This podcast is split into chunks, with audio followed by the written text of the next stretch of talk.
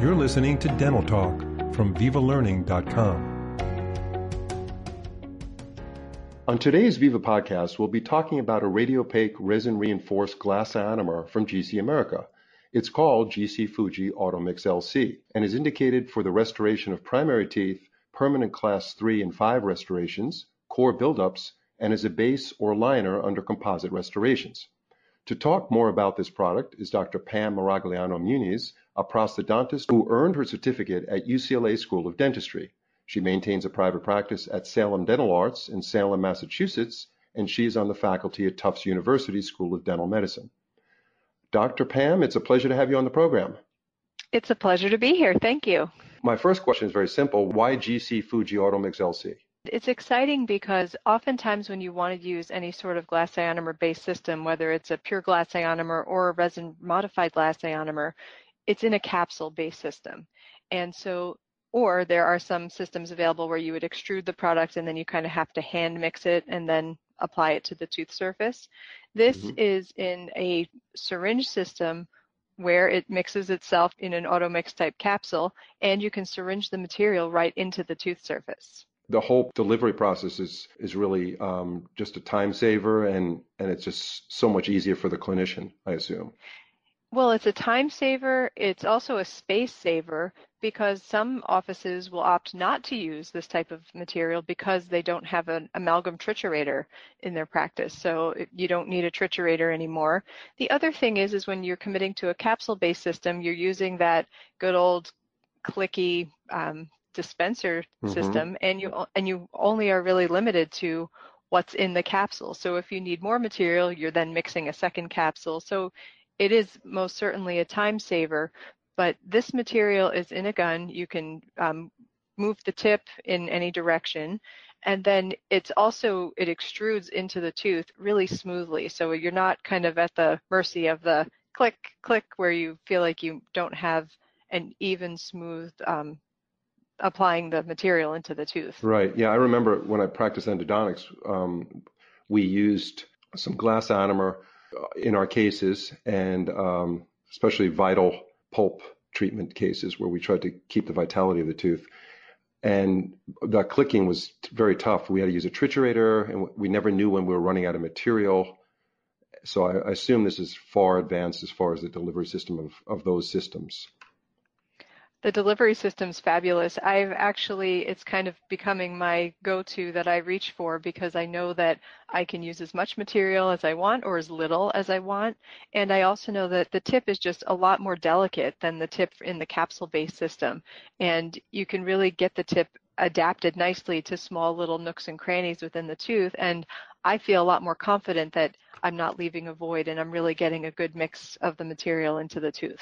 Yeah, that's excellent. So you talked a little bit about the delivery and, and the handling and and how it all works and how it's an improvement over the older systems where you needed a triturator. So which cases would you use this product for? Well, at this point, I'm really trying to be cautious and keep it within the recommended indications. So I'm a prosthodontist. I don't see a lot of pediatric cases, but if I did, I would definitely test it out on pedo teeth. Mm-hmm. But I'm using it um, underneath large composite restorations. You can use it in class three or class five situations. I, for the most part, if I'm using it underneath a composite, it's generally a deep preparation where I can place it as a base or a liner, and then I kind of come on over it with composite. And I also have used it to block out undercuts and also as core buildups. Mm-hmm. Okay, and, but as a core buildup, it still has the strength that you think you need? This is a resin reinforced glass ionomer, and so the physical properties of the later glass ionomers are similar to composite. They have an added benefit that they chemically bond to the tooth. So specifically right. in areas where you have a deep preparation, whether it's for a direct adhesive bonding type restoration or for an indirect restoration, you feel it. I know that I am being a lot more cautious, especially around the area of the pulp. So I'd much prefer to use something that's a little bit more gentle to the tooth right. underneath a restoration. Right. And as far as fluoride, is there any kind of fluoride release in this product? There is fluoride release in this product, and not only is there fluoride release, is these type of glass ionomers have the ability to have the fluoride recharged during routine fluoride treatments. So it's a bio um, a biodynamic material or a bioactive material where you can recharge the fluoride release. Fluoride has been shown to or the application of fluoride release within glass ionomers has been shown to reduce the rate of caries, mm-hmm. whether it's um, recurrent caries, but also can provide subsurface remineralization underneath the restoration. It's reinforced, but it's, so it's a resin modified glass ionomer. That's the genre it would fall under, correct? Correct. Okay. And and how does this resin modified glass ionomer compare to existing, let's say, bioactive composites?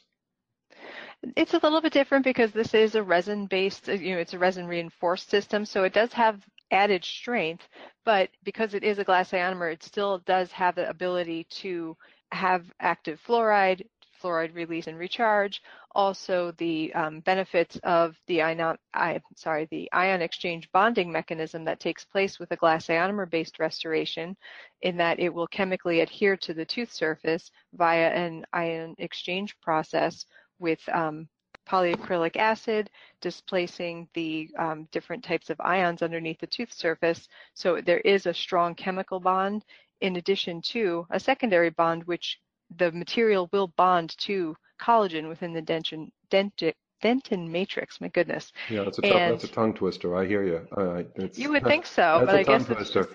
so, so it sounds it sounds like, from my standpoint as an endodontist that I don't practice now, but um, when it came to core buildup, strength was everything because we didn't want any kind of fracture or compromise underneath the crown because that's going to be a disaster for everybody.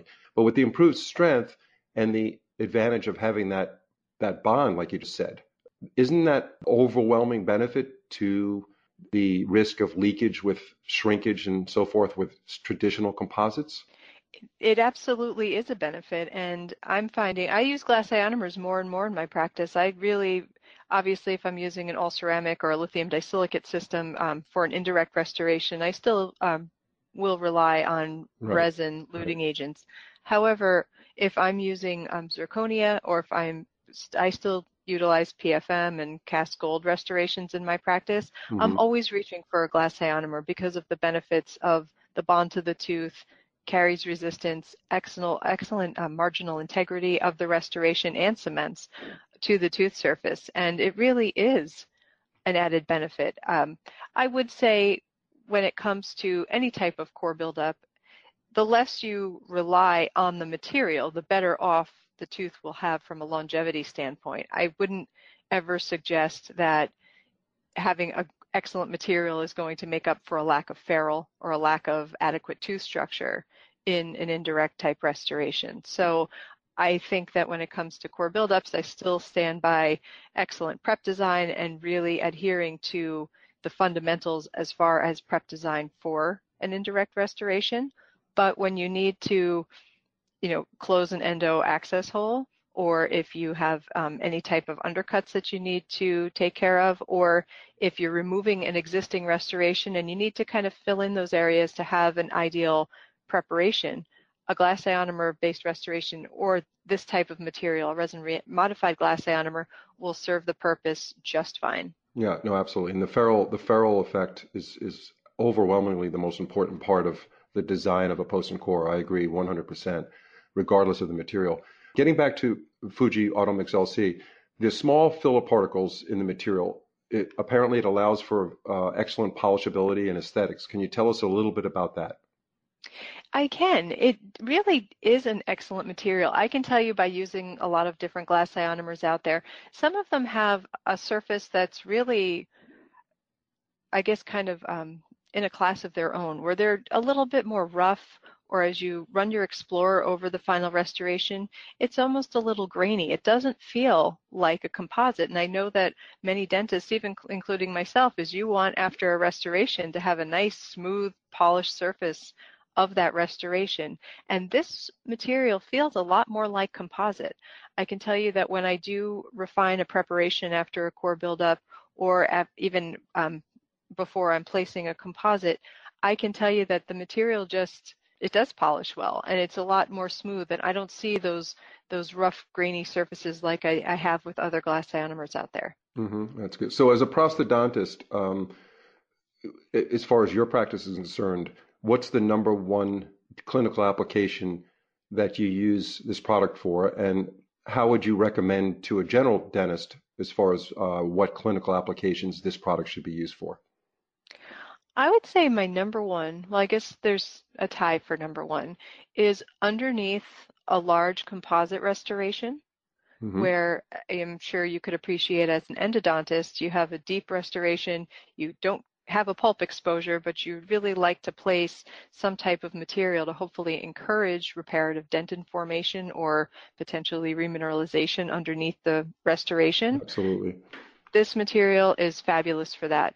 You mm-hmm. don't need an added etch or bonding step when you're using this material. So especially in deeper cavity preparations or even crown preparations where you're concerned how the pulp is going to respond, this is an excellent uh, material to reach for without a doubt, especially, I can't tell you enough about the handling. It's so much easier than um, capsule-based systems that I've used in the past. Mm-hmm. So that's one way that I'm using it pretty routinely at this point. And the other way I'm using it is I am filling in little nooks and crannies and using it as core buildups underneath crown restorations. Right. So that's you know, that's excellent information. Yeah, the, the handling is is huge given the uh, physical properties and physical attributes of the product uh, serves the tooth so well. The handling cannot be neglected as far as uh, the manufacturer's role in putting it together because the dentist just won't use it if it's not comfortable to use on a regular basis. One thing I always really feel strongly about, and I feel that is really important for us as clinicians to always keep in mind, is to read the manufacturer's recommendations and always look at the research. One piece of research that I was um, given about this product is that it not only has a strong bond to tooth structure, it also has a strong bond to restorative materials. So if you are using it underneath a composite restoration or you're planning to bond a crown or an onlay or something over this material, it has a strong bond to the tooth as well as a strong bond to um, the restorative material that you're going to be bonding it to. So it's exciting for that reason. It's not like you're glad that it's bonding to one over the other and you could expect some sort of adhesive failure there. So utilizing the product properly, but also taking a look at the research and really making sure how and where this fits into your practice. Think that if you're currently using a resin modified glass ionomer underneath restorations or you know however you're using it within your practice, I would say as that material is um, running low, definitely invite your GC rep in, get a chance to play with it, and you'll see pretty quickly that this will fit right into your armamentarium really nicely. I think this is a material that will easily merge into the practice, especially if you're utilizing resin modified glass ionomers within your clinical practice. Yeah, that's that's excellent. Thank you so much, Dr. Pam, for being on this program. We hope to have you on again. And um, I'd love to. Yeah, Thank you. It was a lot of fun, and we'll we'll certainly reach out to you on other products that we want to evaluate and other topics because you certainly have a great knowledge of dentistry, but prosthodontics as a specialist. So thanks again for being with us. Thank you.